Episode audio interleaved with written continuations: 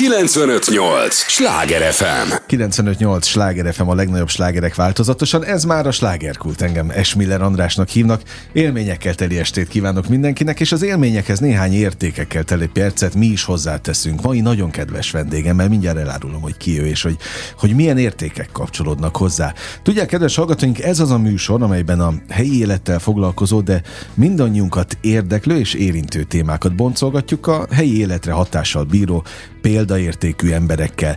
És a mai nagyon kedves vendégem, akit most már el fogok árulni, hogy, hogy ki ő, Tulajdonképpen ahhoz, hogy a helyi érték legyen, hogy mit tett hozzá, azt mindjárt eláruljuk. Párkányi Ráb Pétert köszöntöm nagy-nagy szeretettel. Kossuth Díjas szobrászművészt.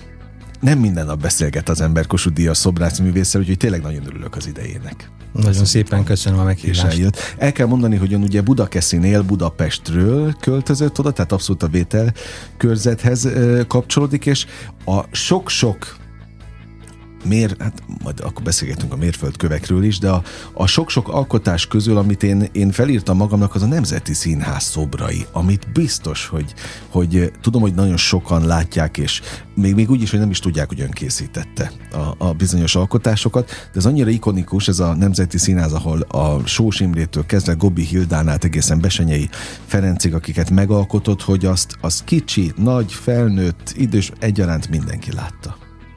Ebben biztos vagyok. Igen, az egy nagyon szép megbízás volt. Ugye ez 2000-ben, hogy emlékszem, 2000-ben készült el az új Nemzeti Színház, és annak keretében kértek fel engem a szobrok elkészítésére.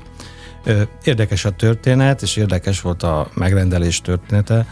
Sajnos, aki engem felkért, Svajda György, ő már mm. nem él közöttünk, de ő az az ő személye, akinek én ezt a megbízást köszönhetem, illetve aki azt a bizalmat adta nekem, hogy ebben a szoborparkban 15 szobrot elkészíthessek.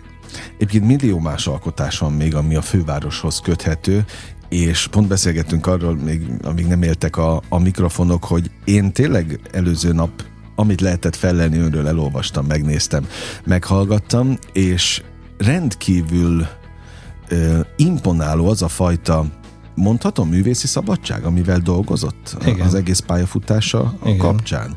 Tehát nem lehet egy, egy, egy, egy panerre ráhúzni ezt a pályafutást. Érdekes volt az indulásom, és a korszak, amikor indultam. Én 89-ben kezdtem el a mhm. főiskolát, és akkor még rendszerváltás, vagy rendszerváltozás előtt voltunk. A mestereim, volt tanáraim, a régi rendszer nagy elismert tanárai voltak, és az ő kezük alatt igyekeztem valami egészen más csinálni, illetve az akkori figurális szobrászatot egy kicsit másképp megközelíteni. Na most a, abban a rendszerben, és most tényleg nem politizálni akarok, ezt jó szemmel nézték, hogyha valaki meg akarta saját magát valósítani, és más szemléletmóddal rendelkezett? Erre egy rövid történetem van. Első éves koromban készítettem egy Krisztus torzót. Uh-huh. És a tanárom Kis István volt, aki egy nagy rendszer szobrász volt. A szüleim, amikor kérdezték, hogy mind dolgozom, és említettem nekik ezt a témát, ők nagyon megijedtek, és féltettek, hogy hát hogyha ezt a a mesterem megtudja, akkor gyakorlatilag az én pályafutásomnak első éves koromban vége lesz. És különös a, a mesterem nagyon jó ötleteket, tanácsokat adott, annak a szobornak az apropóján is, úgyhogy semmi problémám nem volt ebből a, a, a helyzetből, sőt, tulajdonképpen emiatt egy kicsit közelebb is került hozzám az az ember, és nagyon szívesen mesélem el az ő történetét ezzel az ügyel kapcsolatban. Igen, mert manapság az már szinte követelmény, hogy mindenkinek legyen egyéni látásmódja. Ugye ma már ez nem, nem olyan ritka, de, de régen nem volt ez. Régen nem volt ez, és nekem az volt a nagyon szimpatikus az ön pálya ívében, amit én, én itt próbáltam feltérképezni, hogy tulajdonképpen mindig a saját útját járta. Nem nagyon hagyott bele, vagy ha persze nyilván voltak ingerek, meg nyilván kellett kompromisszumokat kötni, de, de hogy az útról nem nagyon tudta letéríteni semmi és senki és érdekes nem is akartak. Uh, például az osztálytársaimhoz, hogyha bejött egy-egy volt mesterük, ez megint egy, uh-huh. egy történet, bejött egy mester a, a kollégámhoz, és ellátta a régi kapcsolatokra való tekintettel jó tanácsokkal. És én is éppen mintáztam, akkor egy József Attila ö, portrét, amely most Sopronban található. Ö, nézte a művész úr a szobromat, rám nézett, és azt mondta, hogy önnek nem kell, hogy tanácsot adjak, Na. ön a saját útját járja. Na de hogy ez, ez, ez teljesen átjött már akkor is. Ennek örülök. Folyamatosan, és mondom, nekem is ez volt ez a fajta szabadságérzet, ami, ami az összes munkát, amit fel lehetett lenni, mondtam, tényleg megnéztem, és ez jött át, ez az üzenet, hogy, hogy egy elképesztő szabadságvágyal rendelkezés dolgozó emberről van szó akit én ma itt ugye vendégül látok. Na most van egy aktualitása is annak, ami miatt tulajdonképpen találkozunk, ez egy bibliai találkozás tulajdonképpen, de erről majd meséljen a, a, az alkotó, az öröm és a világosság útja, a feltámadás. Bibliai találkozások a feltámadottal. Nagyon szívesen mesélek. Hát az örömútról uh-huh. van szó. Ez a legutolsó, tehát a jelenlegi munkám, amit most uh, uh, dolgozom, illetve most fejeztem, fejeztük be a, a kőfaragó szobrász társaimmal, és uh, állítottuk, felhelyeztük el Péliföld Szent Keresztem.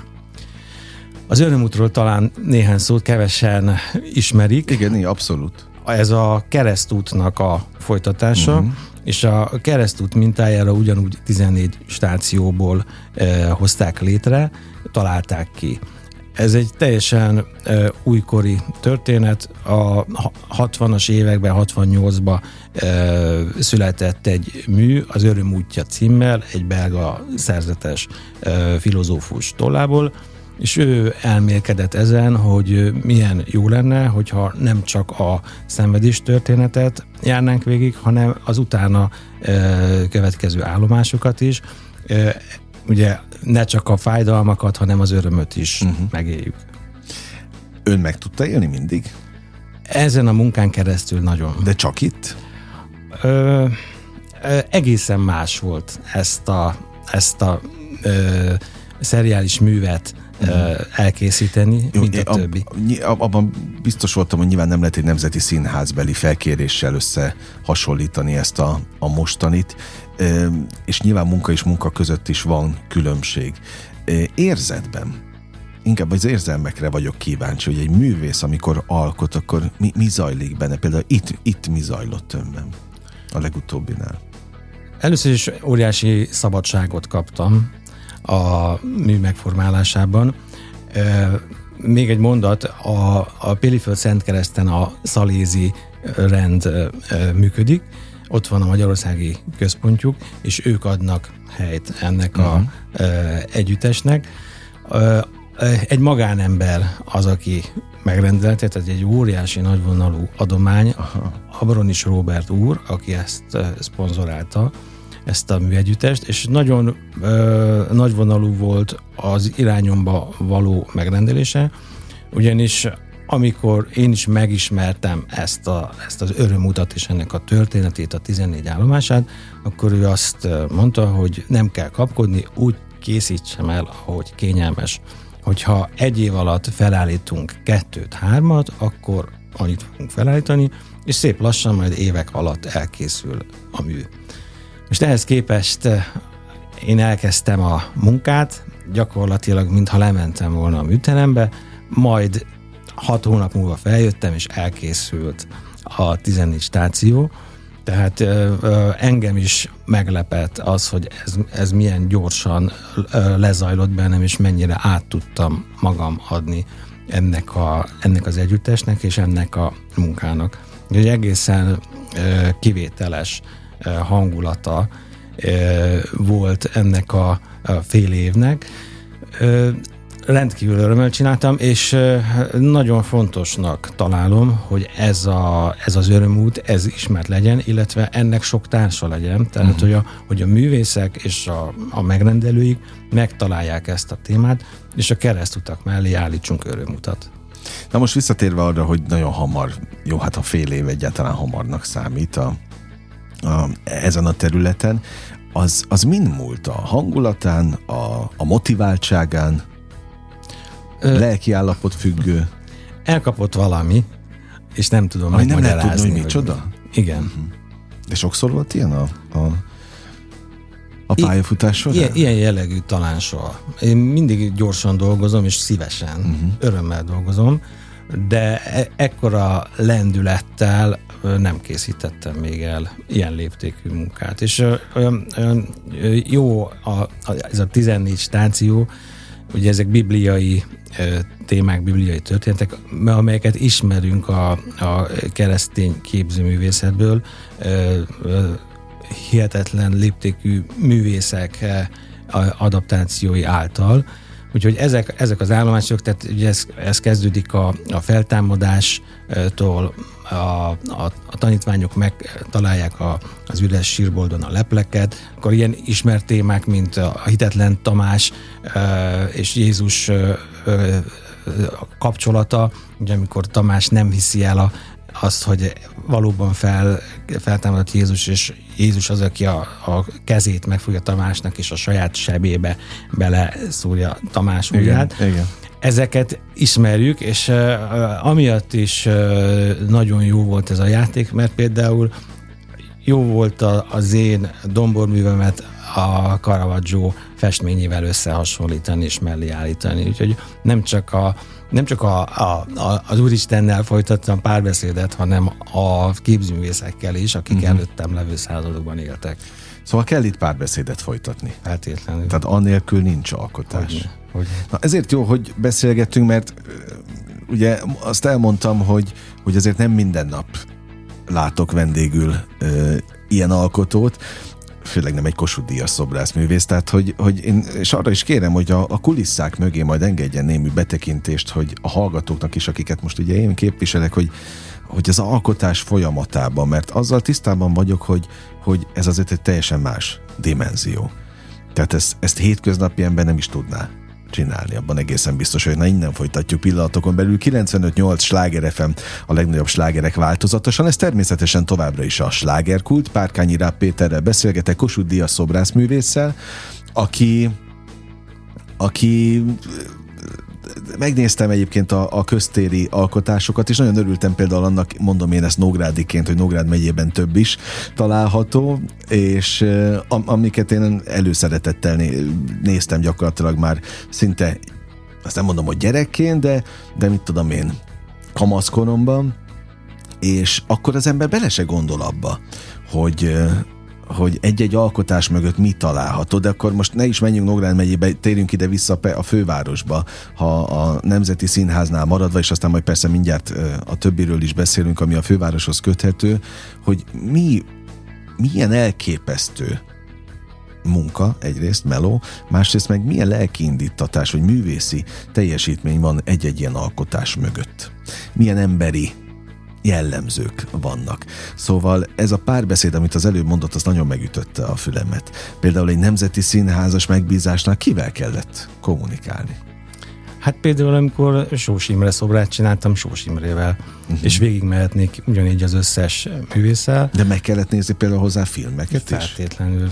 A filmeket meg kellett nézni, az életét megismerni, és ez minden, minden egyes megbízásnál, minden egyes szobor születésénél, ez egy alap alap, alapállás, alapfeladat, alapkövetelmény, hogy én ö, nagyon sokat megtudjak róla. Gyakorlatilag egyet szobor témáját annyira körül kell járjam, hogy utána egy ilyen kis doktorit meg lehetne írni belőle, vagy meg tudnánk írni uh-huh. belőle. És ezen túl ugye bele, bele kell bújjak a bőrébe, tehát meg kell éljem azt, vagy legalábbis megpróbálni átélni azt az életet, ami még hogyha sűrítve, sűrítve is, amit ő élt, és amit ő létrehozott. Na most, és ezekből a, a más sorsok tanulmányozásából vannak olyan, mit tudom én, öm, ismérvek, tanulság, vagy inkább tanulságok, amiket a saját életébe is át tud ültetni?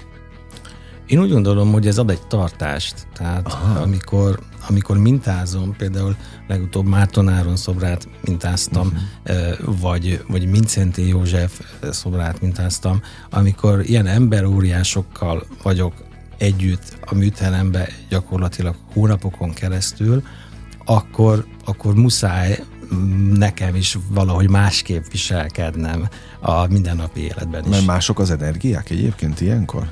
Most nem akarom spirituális irányba elvinni a beszélgetést, őszintén kérdezem.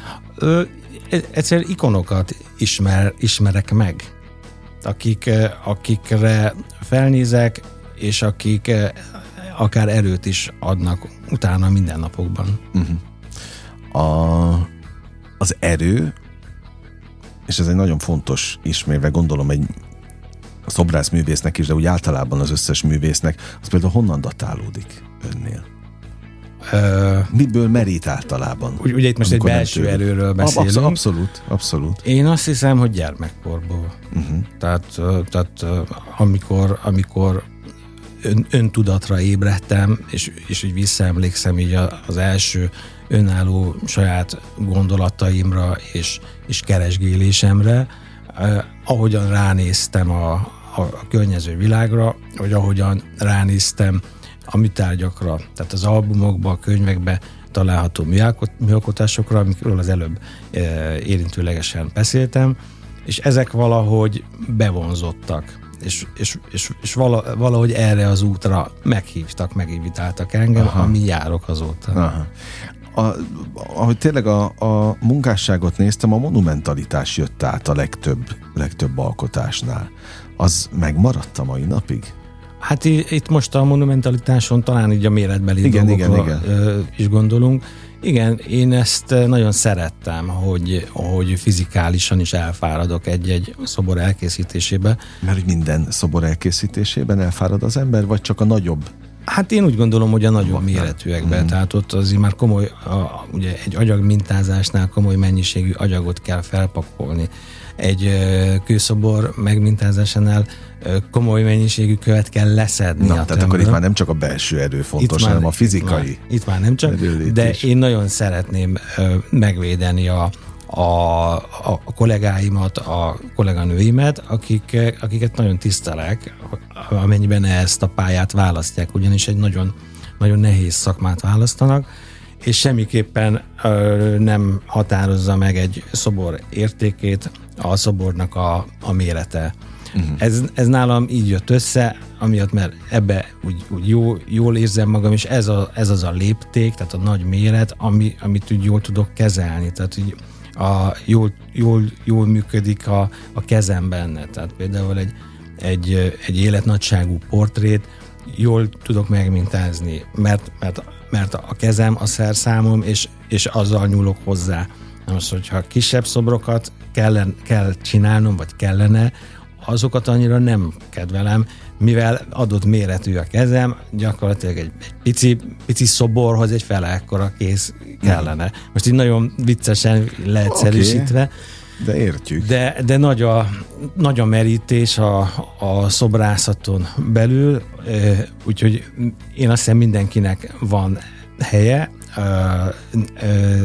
nemtől függetlenül, és, és gondolkodástól függetlenül, mert rendkívül sok anyagot lehet használni, rendkívül sok gondolatot lehet közvetíteni, egy, egy óriási jó játék. Én tulajdonképp annak örülnék, ha mindenki szobrászkodna, mert Na. akkor azt hiszem mindenki boldog lenne. Na, hát ezzel azt is üzeni, hogy ez egy boldog pálya ilyen szempontból. Nehéz, de boldog. Hogyne, boldog hogyne. pálya. Hú, nagyon sok minden. Annyi témát dobált most föl. Most írtani azt sem tudom, hogy melyiket csapjam le, de szerintem megyek sorban mindegyikkel. Ugye a, a, az erőllét, az, hogy nincs egyenes arányban feltétlenül az, hogyha valami monumentális, az, az, az feltétlenül értékesebb és drágább. Tehát egy kisebb alkotás érhet nagyobb ö, eszmei értéket? Meg anyagit is? Ö, feltétlenül, de ezeket az idő fogja eldönteni. Tehát Mindig ezt, az idő dönti el? Ö, igen, igen. Tehát például egy Kossuth Díjas szobrász művész mennyire drága egy-egy alkotással? Most nem a zsebében akarok turkálni. Értem. A, a Kossuth Díjas művész olcsó, a, az anyagok drágák, és emiatt, a, emiatt a, a, a, az elkészült mű nagyon drága. Tehát a köztéri szobrászat, illetve a beltéri szobrászat is az, az anyag árától Fű, kifolyólag egy, egy drága műfaj. Nyilván mm. nem hasonlítható össze a, a filmkészítéssel, ahol, ahol ugye azért egészen más, léptékekről beszélünk. Ha ahhoz viszonyítjuk, mint műalkotáshoz, akkor ez egy olcsó műfaj, de hogyha a, a fest, festők képeihez viszonyítjuk, akkor ez egy drága. Aha. Na most ez is megfogta az előbb, hogy itt maradt a fülemben, amit mondott, hogy a, tulajdonképpen a keze, a, a, a lételem, hát annélkül nincs ez a szerszám. Biztosítva van? A kezem? Igen. Egy bizonyos korig lehetett biztosítani, és addig volt? Most már azon túl vagyok. Volt biztosításom, és egyébként volt is értelmem, mert volt is egy, egy kézműtétem. Aha. Jó, tehát erre, erre tényleg ügyelni kell ilyen szempontból. Mert ugye ezt zenekaroknál, színészeknél, énekeseknél szoktuk látni egyéb művészeti ágakban, hogy biztosítják azt, amivel dolgoznak tulajdonképpen, de hát ezek, ezek szerint nem ördögtől való.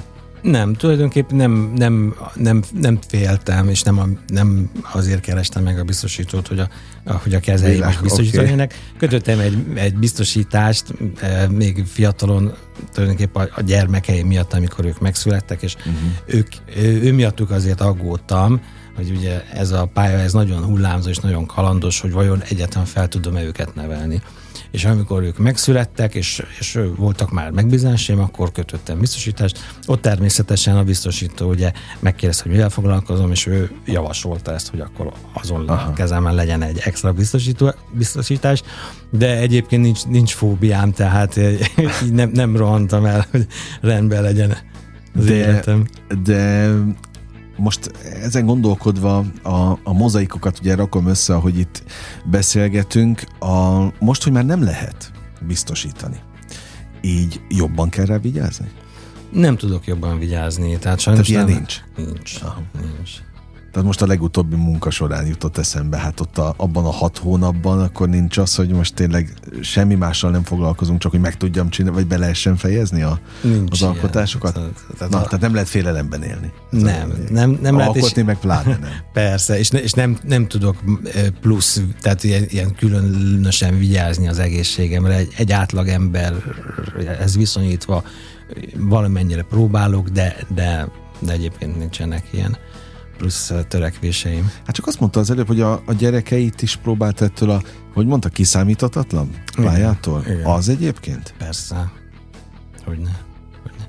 Ezt nem lehet tudni eleve, ugye a pályaválasztáskor, tehát amikor erre, erre a pályára lép egy, egy ember, tehát ezt választja, hogy művész, abszolút nem lehet tudni, uh-huh. hogy, hogy, hogy, hogy sikeres lesz-e, hogy, hogy lesznek-e megbízásai, hogy, vagy, hogy, vagy vásárolják-e a műveit, tehát ugye a festőknél inkább ez jellemző, hogy, hogy ők magánszférában dolgoznak. Ez egy kiszámíthatatlan, kiszámíthatatlan dolog, és sajnos emiatt sok pálya elhagyó is van. Ugyanakkor a, az én pályakezdésemhez képest ö, ö, rendkívül felduzzadt a, a művészpályára lépők száma.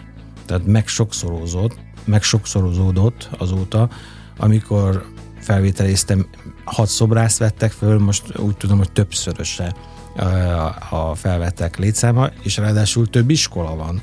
Tehát, jóval több. Jóval több. Akkor egy, egy képzőművészeti iskola volt, Igen. a Magyar Képzőművészeti Főiskola, majd egyetem, most már ez kibővült vidéken, vannak több művészeti iskolák, és ugyan azzal a ranggal végeznek, amivel én vagy mi, mi végeztünk annak idején, illetve annyira nyitott lett a világ, hogy sok esetben nincs is szükség képzőművészeti végzettségre, tehát gyakorlatilag magánember is alkothat, és, és a közös fórumon megjelenhet profi képzőművészekkel, tehát ez teljesen összemosódott uh-huh. a határvonal és, és rendkívül nagy lett a, a, a mű, művész eh, készítők, művészetkészítők, vagy legalábbis azzal próbálkozók létszáma.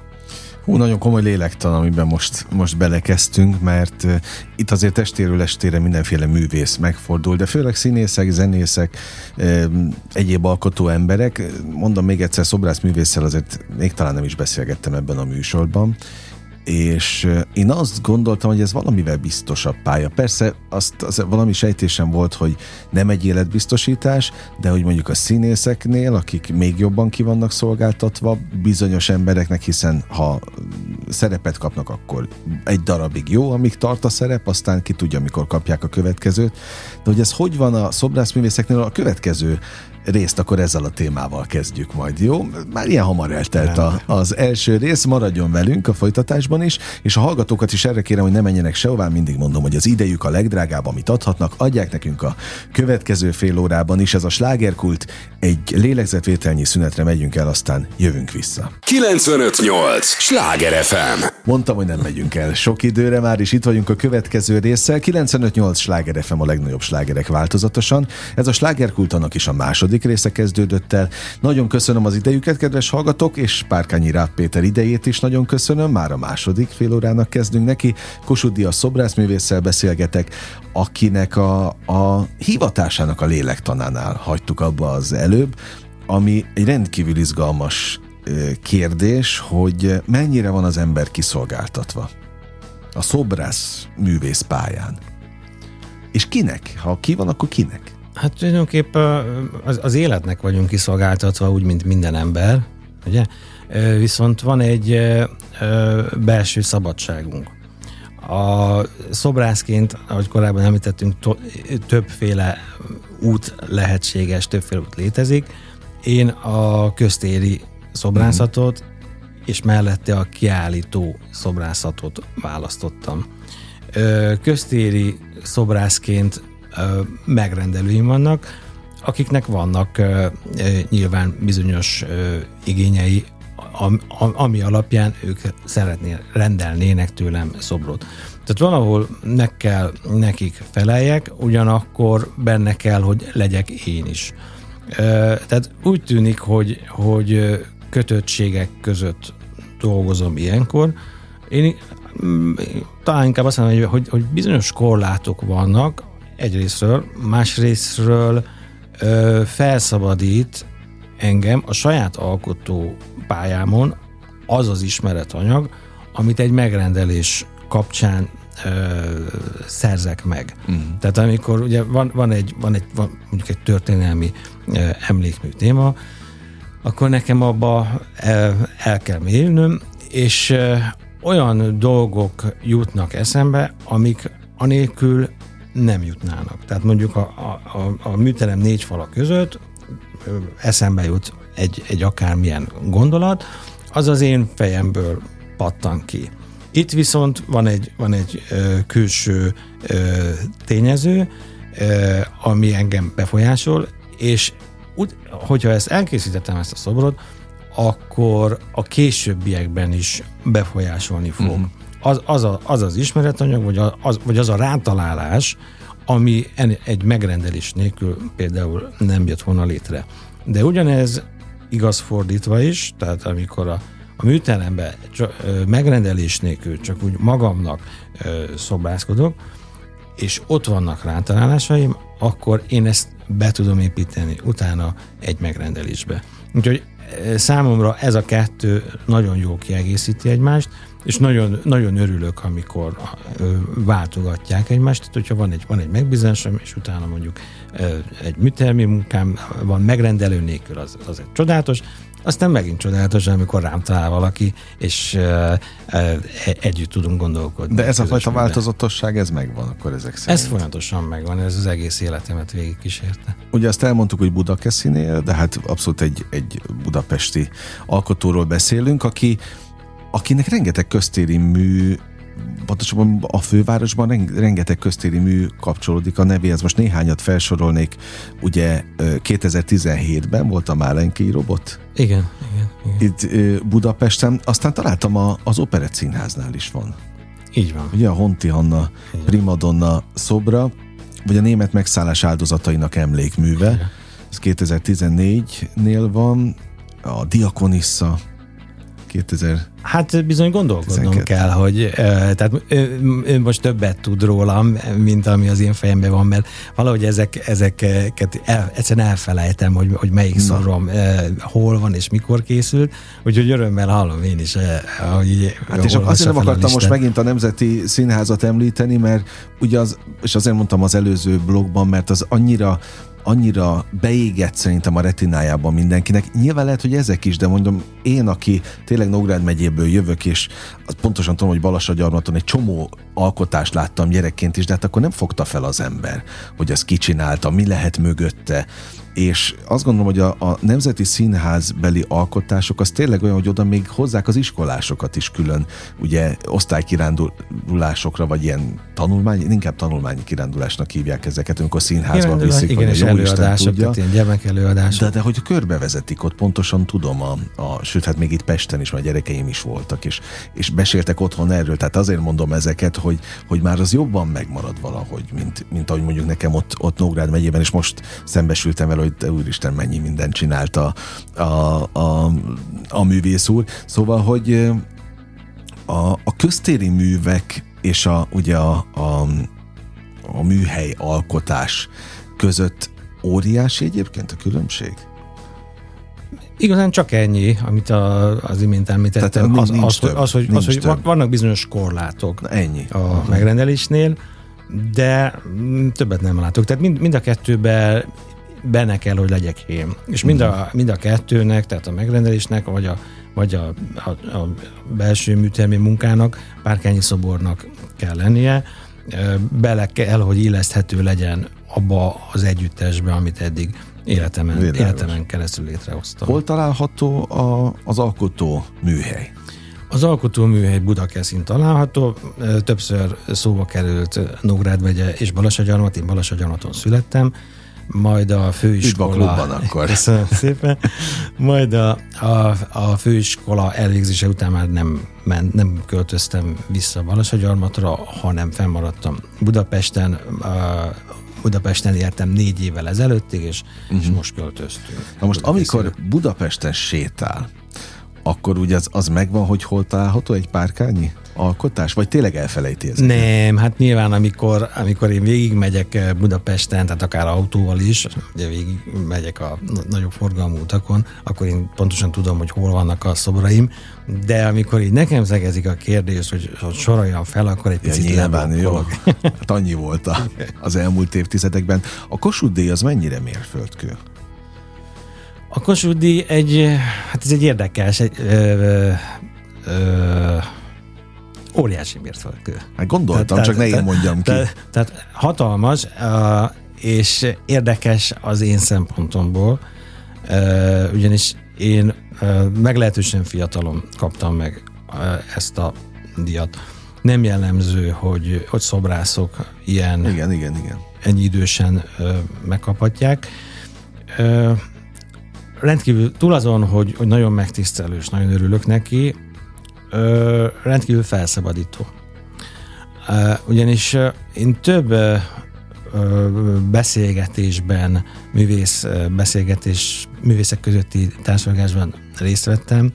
Nekem a baráti köröm 20 éve idősebb emberekből áll és uh, fantasztikus művészek, uh, amikor a, a jó beszélgetés végén el, eljutnak oda, hogy, hogy egy ilyen kesergésbe megy át, hogy tulajdonképpen ők nem kapták meg ezt a díjat, nem kapták meg azt a díjat. Az egy nagyon szomorú dolog, miközben tudom és látom, hogy megérdemelnék. És én ettől, ettől most fellettem oldozva. Tehát Aha. ez egy olyan szabadságot ad nekem, hogy nekem már nem kell erre figyelnem, hogy, hogy, hogy vajon meg fogom megkapni, nem kell izgulnom érte. Úgyhogy gyakorlatilag az eddigi szabadságomhoz egy, egy nagy pluszt még hozzá. Uh-huh. Tehát túl, az, túl a fantasztikus elismerésen. E, De hogy kötelező egy művésznek keseregni, hogy mit nem kapott meg? Ö, nem, nem, de, de valahogy ez a tapasztalatom, hogy, hogy, hogy, hogy, Hogy szívesen hogy, teszik. Hogy, hogy, hogy akármilyen, akármilyen tartású emberekről van szó, egy, egy, valahol a vége mindig ez, hogy vagy, vagy az életnek, vagy az életünknek a vége, művészeknek a, művészek életének a vége, hogy vágyik valami elismerésre, hogy valahol kapjon egy visszajelzést eh, túl azon, hogy nem csak, hogy most átadott egy festményt, egy szobrot, és akkor megdicsérték, hogy milyen uh-huh. jó, hanem hogy, a, hogy az élet eh, művét eh, vajon Valahogy elfogadták-e, elismerték-e, uh-huh. és amikor el, elmegyünk innen, tehát ugye vége lesz a az, az életünknek, akkor valószínűleg azért más rangon van egy, egy, egy magas elismerésben lévő művész művei. Ez abszolút jogos.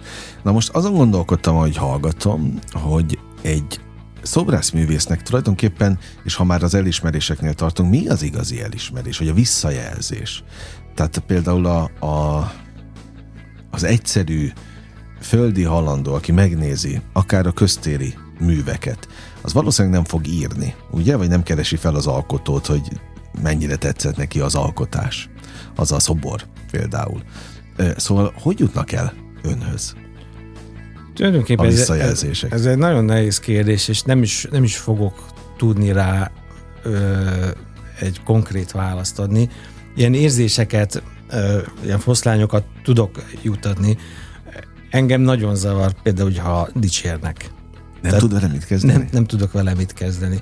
Ö, talán a, a, a, a, a, a, negatív kritikából ö, többet tudok profitálni, Egyszerűen annyit, hogy, hogy erősebb leszek tőle. Tudom, hogy, tudom, hogy nincs igaza, vagy úgy gondolom, hogy nincs igaza, de van bennem egy csak azért is. Amikor ö, megdicsérnek, akkor zavarban vagyok. Nem igazán tudom hova tenni, nem tudok mit kezdeni vele. Bár most, hogy ö, már egy picit idősödöm, most talán jobban viselem a, a dicséreteket. Fiatalkoromban nagyon zavar. Hát mert több a múlt, nem? Ami már ott van aztán, most már sok mindent lehet össze, meg együtt, együtt emlegetni, tehát szerintem ez legyen a legnagyobb probléma. Ön. Hogy dicsérik, vagy, vagy ö, sőt, hát inkább dicsérjék, ugye mondják azt, hogy sajnálni kelljen valamiért.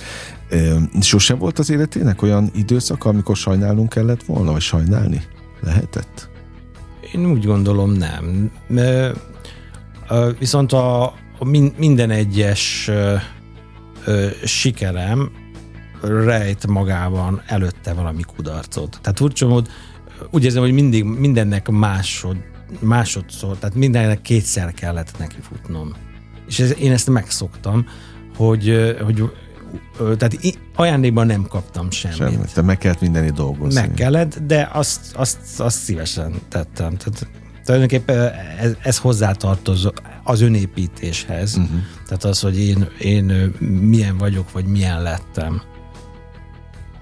Hát mert ugye mindenki fejlődik, még a, a rossz, vagy a kudarcokból is tanulunk valamit, akkor ezek szerint Feltétlen. ezek meg voltak ott hogyne, is? Hogyne, hogyne, hogyne. Kellette. 95-8 sláger FM a legnagyobb slágerek változatosan. Ez továbbra is a slágerkult, amit hallgatnak. Párkányi Ráb Péterrel beszélgetek, Kossuth Díjas szobrászművésszel. Azt is elmondtuk már sokszor, hogy Budakeszinél millió köztéri alkotás látható itt a fővárosban is amelyet önkészített, és akkor még egy picit itt maradjunk már ennél, ha már a megrendeléseket nézzük, aztán persze beszélünk majd a jövőről is, meg a, a, a jelenlegi hat hónapos munkáról, hogy az annak majd tulajdonképpen mi az igazi kifutása, és a hosszú táv az, az tulajdonképpen mit jelent, de mondjuk ha Pestnél maradunk, és egy köztéri alkotásnak ott, ott mi a sorsa? Köztéri alkotásnak? Igen, tehát hogy most ha Uh-huh. Soha az életemben nem gondolkodtam ezen egyébként, tehát az ott marad, amíg világ a világ, vagy bármikor lebonthatják és elvihetik. Hát én úgy gondolom, hogy, hogy változik a, változnak a korok, a korszakok, változik a város. Igen. Tehát gyakorlatilag van rá lehetőség, etikai és jogi lehetőség is arra, hogy egy szobrot elbontsanak, vagy áthelyezzék. Ezzel, De gondolom, ez mindenféle engedély kell. Természetesen. Ez nem olyan egyszerű. Hogyne, hogyne, hogyne.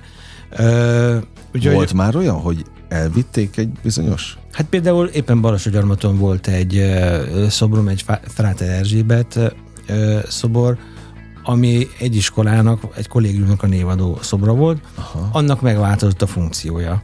És a, a, a Fráter Erzsébet szobra emiatt elkerült onnan, azóta is keresi a helyét, tehát úgy tudom, hogy még, még nem lett felállítva. Itt Budapesten nem volt? Mm, Változtatás? Nem, nem, legalábbis nem jut eszembe. Szerintem nem. nem. Nem. Rosszul érinti, vagy rosszul érinteni? Ő, én mint szobrász ezt hozzászoktam. Tehát, ez akkor a, a, tény, tehát a tényhez, a tényhez hogy, hogy így működik a világ. Lehet, hogy ha, ha le, lebontanak egy szobrot, lehet, hogy a a, a következménye az lesz, hogy a következő lépés, hogy sokkal jobb helyre kerül. Uh-huh. Tehát ezt nem feltétlen lehet kiszámítani. Annak nem örülök, amikor szobrot rongálnak. Tehát olyan is van? A, nekem szerencsére nem volt, de most a napjainkban ennek nagy divatja van. Tehát az, amikor, amikor le külföldön is, itthon is, amikor le, leöntenek szobrokat, vagy megpróbálnak ledönteni, az nem fair. Tehát az, az, az, az nagyon nem, mm. nem szép tehát amikor, ha mondjuk nem a sajátját látja, mert hogyha nem volt még ilyenre példa, akkor nyilván a másét, akkor az elkeseríti? Igen. Hát elszomorítja. Igen, igen. Hát de e, ugye most itt a napjainkban ez látható, tehát ja, itt abszolút, a, abszolút. A, a nyugaton is ennek most nagy divatja van, hogy, hogy le, lebontják a konzervatív szobrokat. Ezzel az az egy, tehát akkor van baj, amikor úgy kerül lebontásra, hogy az soha nem kerülhet vissza, vagy egy másik helyre. Uh-huh. Tehát amikor valóban ezeket tönkre is teszik, ezeket a szobrokat. Mert hogy ugye mennyi munka van mögötte? Azt például össze lehet adni így, így időben, órában? Uh, hát össze lehet adni időben is, tehát mondjuk én most egy példát tudok mondani, mondjuk egy életnagyságú szobornak a, az elkészítése az kb. 6 hónap, tehát hogyha mhm. nekem egy ilyen megrendelésem van, akkor ennyi időre tudom vállalni, és ráadásul úgy, hogy ennek a, az egyik része a a, az, a művészi alkotó munka, a másik része egy műhely munka. Aha. Tehát, hogyha mondjuk bronzszoborot készítünk, akkor én, én már nem öntök bronzot, valamikor sokat öntöttem, most már egy, egy külső műhelynek adom át. Ott viszont egy, egy komoly csapat van. Igen, Tehát igen, egy többfős legénység dolgozik. Hogyha én azt egyedül csinálnám, és én önteném, akkor ez nekem egy év lenne mondjuk így, így, így egy olyan hat hónap alatt fel tudunk állítani egy ilyen szobrot. Általában kik a megrendelők? Mert most itt a, az örömútnál ugye felmerült, hogy, vagy nem, hogy felmerült, itt tulajdonképpen egy ilyen magánbefektetés. Igen, vagy, hát ez nem, nem, magán, is, nem is ez befektetés, egy adomány, ez egy adomány, ez egy, bocsánat, igen. igen. Ez egy adomány, uh, ritka a magán megrendelő, leginkább önkormányzatok, vagy, vagy alapítványok, különböző társaságok, akik, akik eh, létrehoznak egy alapítványt. Eh, például a korábban említett Márton Áron szobor Kaposvárra ö, került, Kaposvár rendelte, de egy, egy, egy társaság, aki létrehozott a szobor megrendelésére és felállítására egy alapítványt. Uh-huh. Én, én tulajdonképpen ez a, az, amit nagyon szeretek, nekem ez a, ez a legkedvesebb, amikor egy, egy ilyen csapat eh, áll egy megrendelés mögött. Most az örömút ugye az aktuális, de, de lehet már tudni a folytatást is? Vagy már benne is van valami? Munkafolyamatban? Lehet tudni. Most készítek egy második János Pál pápa szobrot. Furcsa, hogy most úgy alakult az utóbbi időben az életem, hogy, hogy, hogy egyházi igen, igen, témájú igen. megrendelések vannak, aminek én egyébként nagyon, nagyon örülök, de valahogy a, a véletlen most folyamatosan így hozta. Ez a, a második János Pál pápa szobor, ez például Bátony terenyébe készül. Ismét van Nógrád egy, megye. Ismét Nógrád megye. Van ott egy általános iskola, aki az ő nevét viseli. Aha. Tehát mindenhonnan vannak tulajdonképpen megkeresések, nem csak a főváros, igen, hanem az egész, igen. az egész ország, és gondolom még a határainkon túl is gyakran. Van ilyen, hogy egy alkotó hova szeret inkább dolgozni? Vagy teljesen mindegy? Biztos, hogy van. Na önnél? Nálam ez megint életkorral változott. Fiatal koromban nagyon szerettem volna külföldre uh-huh. dolgozni, sőt, nagyon szerettem volna külföldön élni. És erre tettem kísérleteket, tehát próbálkoztam. A, végülis nem, nem, költ, nem költöztem ki tehát uh, itthon maradtam, de nagyon sok szobrom van külföldön, ott egyébként inkább magán uh-huh. tulajdonban, és nagyon örülök, hogy, hogy így alakult az életem, hogy, hogy, hogy itt maradtam. Tehát, tehát most már nem, nem keresem a, a lehetőségeket és a szálakat, hogy akár csak azért se, hogy, hogy külföldre dolgozzak. Az kin múlt, hogy itthon maradt? Az, a, az a akkori ö, körülményeken gyakorlatilag én ö, Hát ez a... Tehát nem önön. Ö, nem, de nagyon szívesen elmesélem. Ez amikor 2006-ban volt, ha jól emlékszem, tehát akkor volt egy, volt egy ilyen 8 éves időszak, nem véletlenül 8 éve egyébként, a, a, amikor nagyon nem, nem ment a, szerintem nem csak nekem, hanem, hanem egyáltalán a, a, a, a művészeknek. Tehát akkor a, Tehát a képzőművészet az... A, a kultúrpolitika az Aha. olyan volt, hogy egyszer nem volt megrendelés. És uh, akkor én uh, kitaláltam, hogy uh, kérek egy állampolgárságot, és elindultam Kanada felé, és be is adtuk a, a kérvényünket, Ak- akkor nekem már nagyon sok díjam volt, meg, meg, meg nagyon jó portfólióm volt, katalógusok, stb. És uh, kaptunk egy válaszlevelet, hogy hát jó, jó, hogy oké, okay, hogy maga művész, de biztos van valami normális foglalkozása is, Például, ha szobrász, akkor valószínűleg tud heggeszteni, ugye, mert mi heggesztőt keresünk. Aha, ja, És okay. akkor végül is nem, nem mentem Kanadába heggeszteni. Jó, szegényebbek lettünk volna azért, hogyha ha, ha mégis arra került volna a sor. És hát mennyi jó munka volt azóta? 2006 óta, ahogy néztem a, a, a portfóliót, úgyhogy jó, hogy maradt Köszönöm. szerintem. És hát mit kívánjak így a végén? Most azon gondolkodtam ugye a beszélgetés igen, milyen útra valót? Hát most nagyon egyszerűen azt mondanám, hogy csak így tovább. Ha ez, ha akkor, ez így folytatódik, én maximálisan meg vagyok elég. Akkor nagyon nem nyúlunk mellé ilyen így szempontból, de egyébként egy szobrászművész mennyire tud előre tervezni? Tehát például ön most, 2022-ben. Tehát oké, okay, lesz a második János Pál, pápa, és akkor utána mi van? Ö, akkor én most a mesteremet, Melókó Miklóst hagy, hagy ö, ö, idézzem egy kicsit ő mondta uh, uh, ismeretségünk elején, amikor én 20 éves voltam, hogy uh, soha nem látott fél évvel előre. Nem uh-huh. tudta, hogy mi lesz fél év múlva. Ha fél évre tudja, hogy, hogy van munkája, az már meg van elégedve. Én most pont így vagyok. És ezt meg lehet szokni ennyi év után is? Megszoktuk, igen. Tehát, hogy ez ezzel jár. Igen, így De van. mindig van meló? Tehát a 2006-os időszak óta? Igen, hogyha most így visszatekintek, folyamatosan volt. Na, legyen is. Köszönöm, akkor ezt kívánom. És legyen kedve mindig alkotni, mert hm. akkor tényleg nagy, nagy baj nem történhet. Köszönöm. Őszintén élveztem a beszélgetést, köszönöm, köszönöm a, az idejét. A hallgatókét is természetesen.